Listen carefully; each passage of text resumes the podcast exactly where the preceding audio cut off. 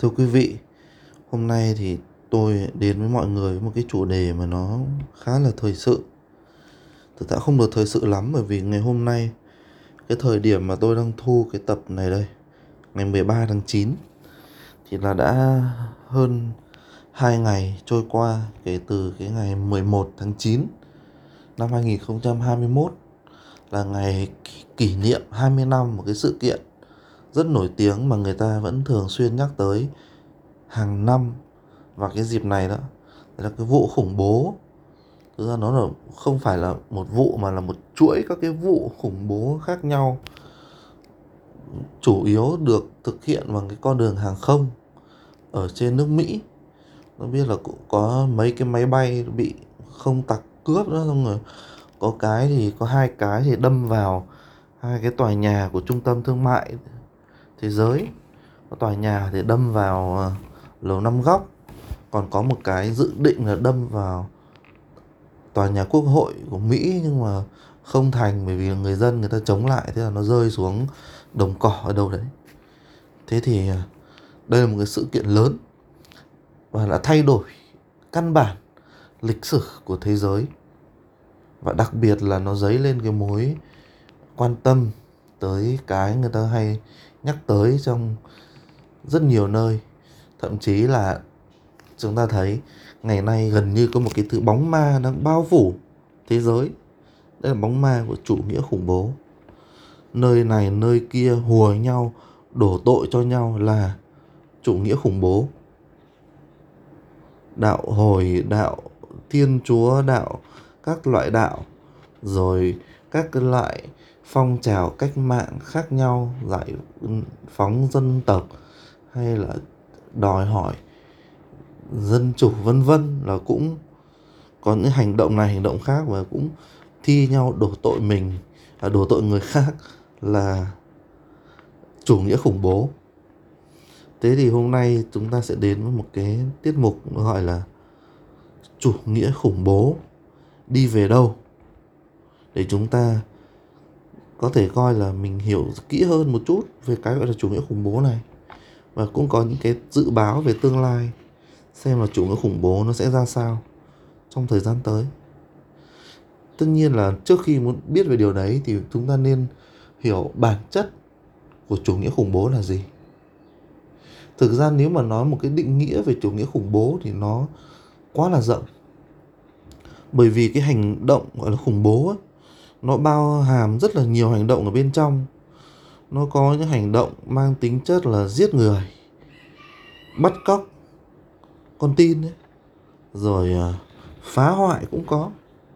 Ví dụ như là có những cái khủng bố nó không nhắm vào con người cá nhân, hay là nhắm vào một cái nhóm người, hay là một cái cái cái sinh mạng của ai cả. Mà có thể là khủng bố, tấn công vào những cái cơ sở hạ tầng như là hệ thống giao thông, như là hệ thống điện chẳng hạn. Rồi như là thậm chí là bây giờ hệ thống mạng cũng bị khủng bố rất là nhiều. Những cái đấy thì mặc dù nó không gây thiệt hại về nhân mạng, thế nhưng mà nó có cái tác động và cái sức, gọi là ảnh hưởng lớn. Rồi cũng có những cái khủng bố nó đi kèm hành vi cướp tài sản xong rồi những cái hành vi, trộm cắp, phá hoại, linh tinh khác nữa, rất là nhiều, đa dạng. Cho nên là chúng ta cũng khó thể hình dung, vậy khủng bố là cái gì? Hành vi nào gọi là khủng bố?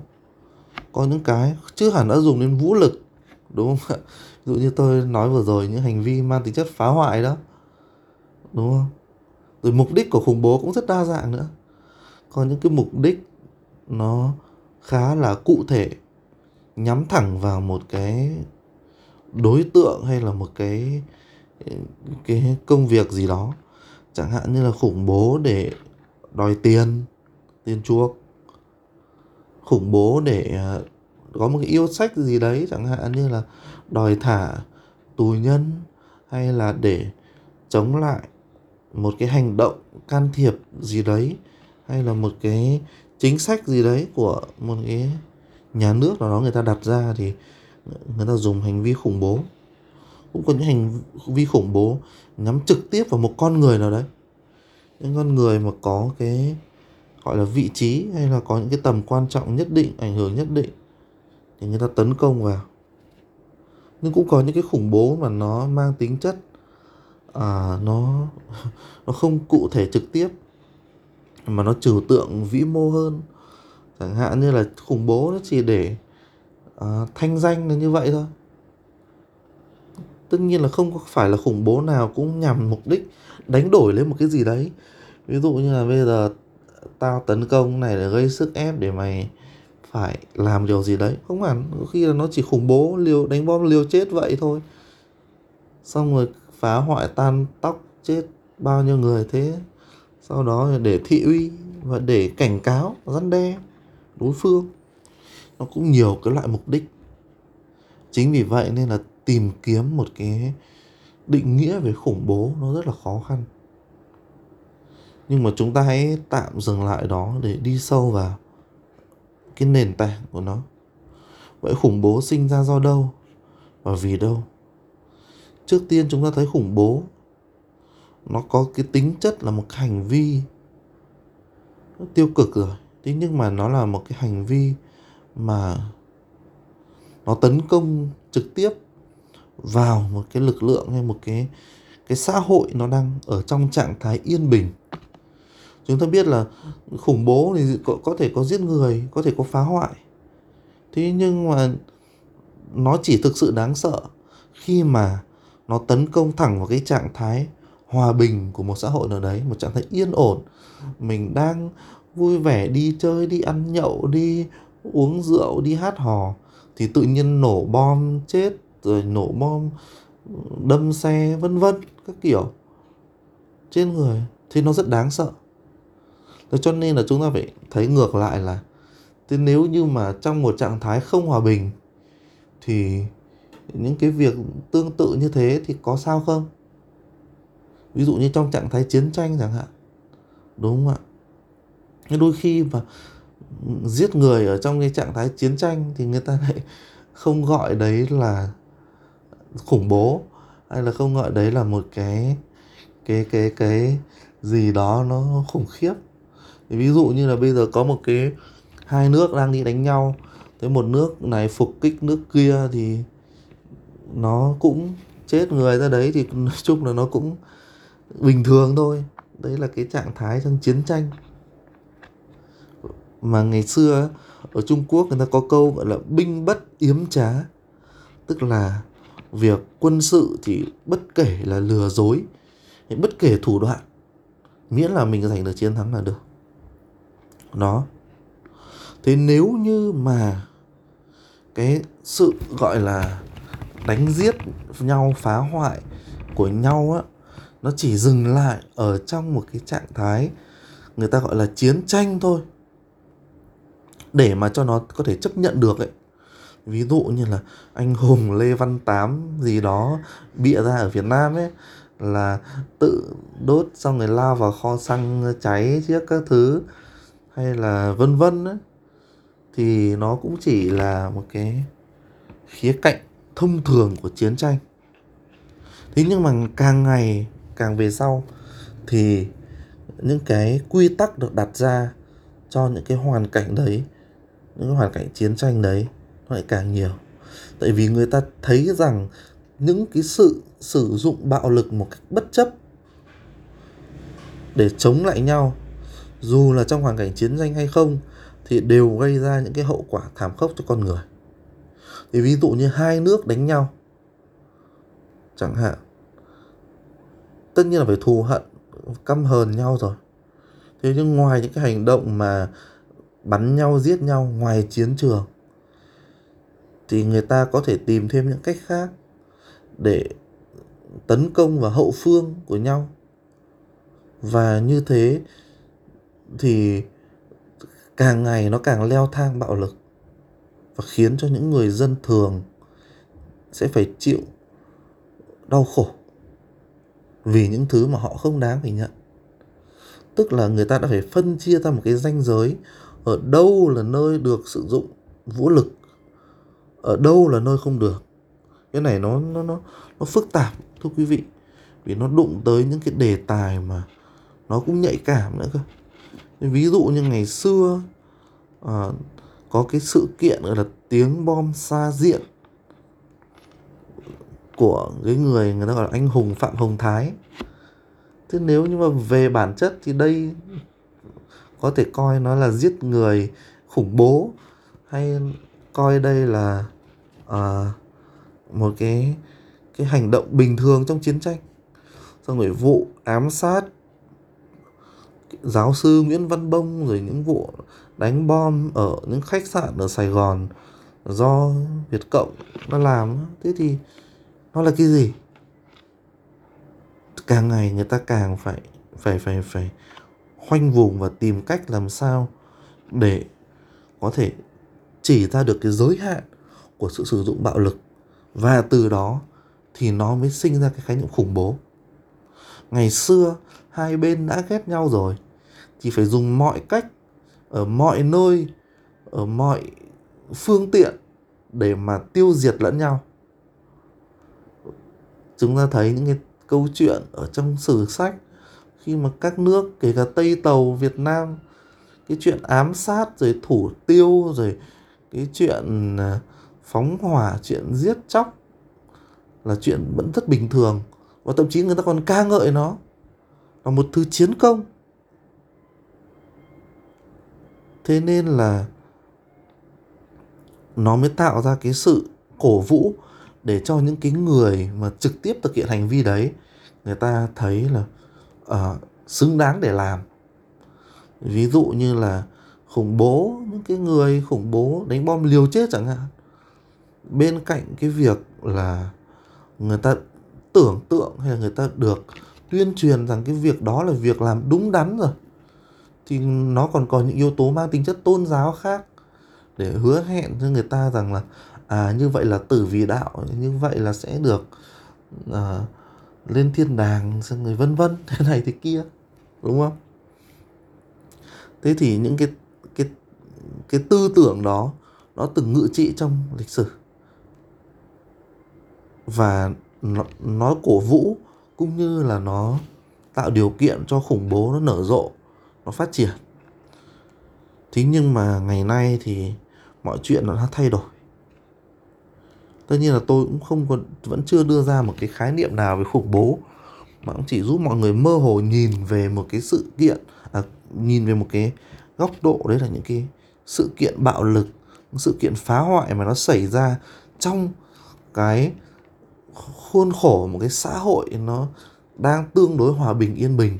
Thì chúng tạm gọi đấy là khủng bố. Và nó nhắm vào những cái mục tiêu mang tính chất chính trị. Thì nó là khủng bố thế nhưng mà chúng ta đã thấy được cái bản chất của khủng bố. Đấy là cái sự bất chấp lẽ phải, bất chấp luân lý để mà đạt được một cái mục tiêu, mục đích gì đó.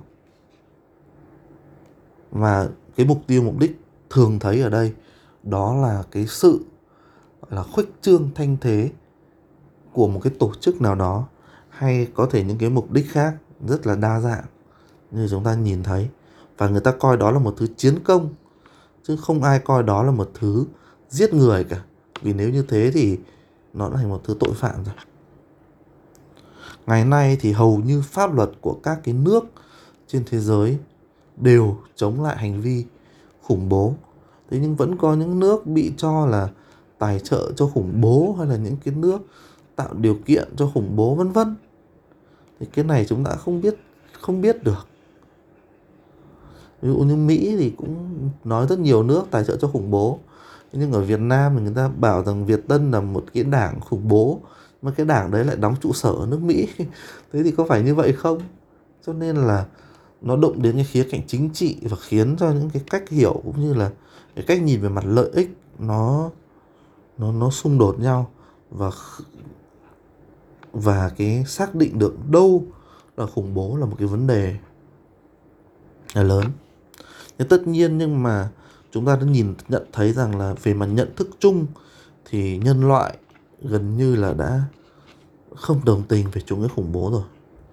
Thế nhưng mà chủ nghĩa đó, nó lại vẫn đang mầm mống, nó vẫn đang phát sinh ở những cái nơi mà những cái yếu tố về mặt nhận thức xã hội nó chịu nhiều cái ảnh hưởng trong đó có yếu tố tôn giáo tâm linh khiến cho chủ nghĩa khủng bố nó có cơ hội để phát triển hơn. Chúng ta biết rằng là 1,8 tỷ người Hồi giáo chứ không phải là 1,8 tỷ cái tên khủng bố. Chắc chắn là như vậy mà chỉ có một cái nhóm rất nhỏ một số lượng rất ít mà thôi.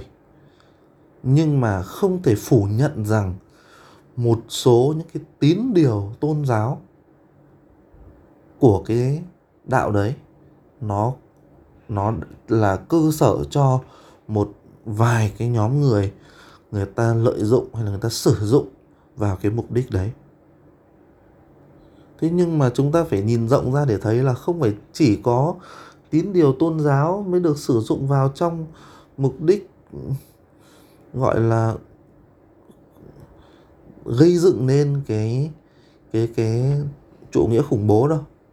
Nó còn nhiều những cái tư tưởng khác nữa. Kể cả tư tưởng độc lập dân tộc, hay là những cái tư tưởng chiến tranh cách mạng, rất là nguy hiểm.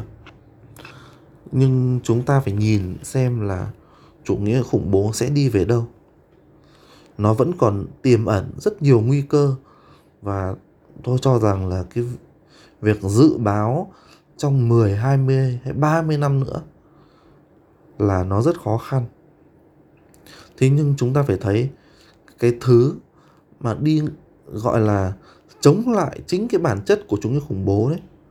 Đấy chính là cái nhận thức của xã hội về việc sử dụng bạo lực một cách có giới hạn và trong một cái phạm vi chính đáng của nó nó sẽ chính là cái thứ để khiến cho chủ nghĩa khủng bố bị dập tắt.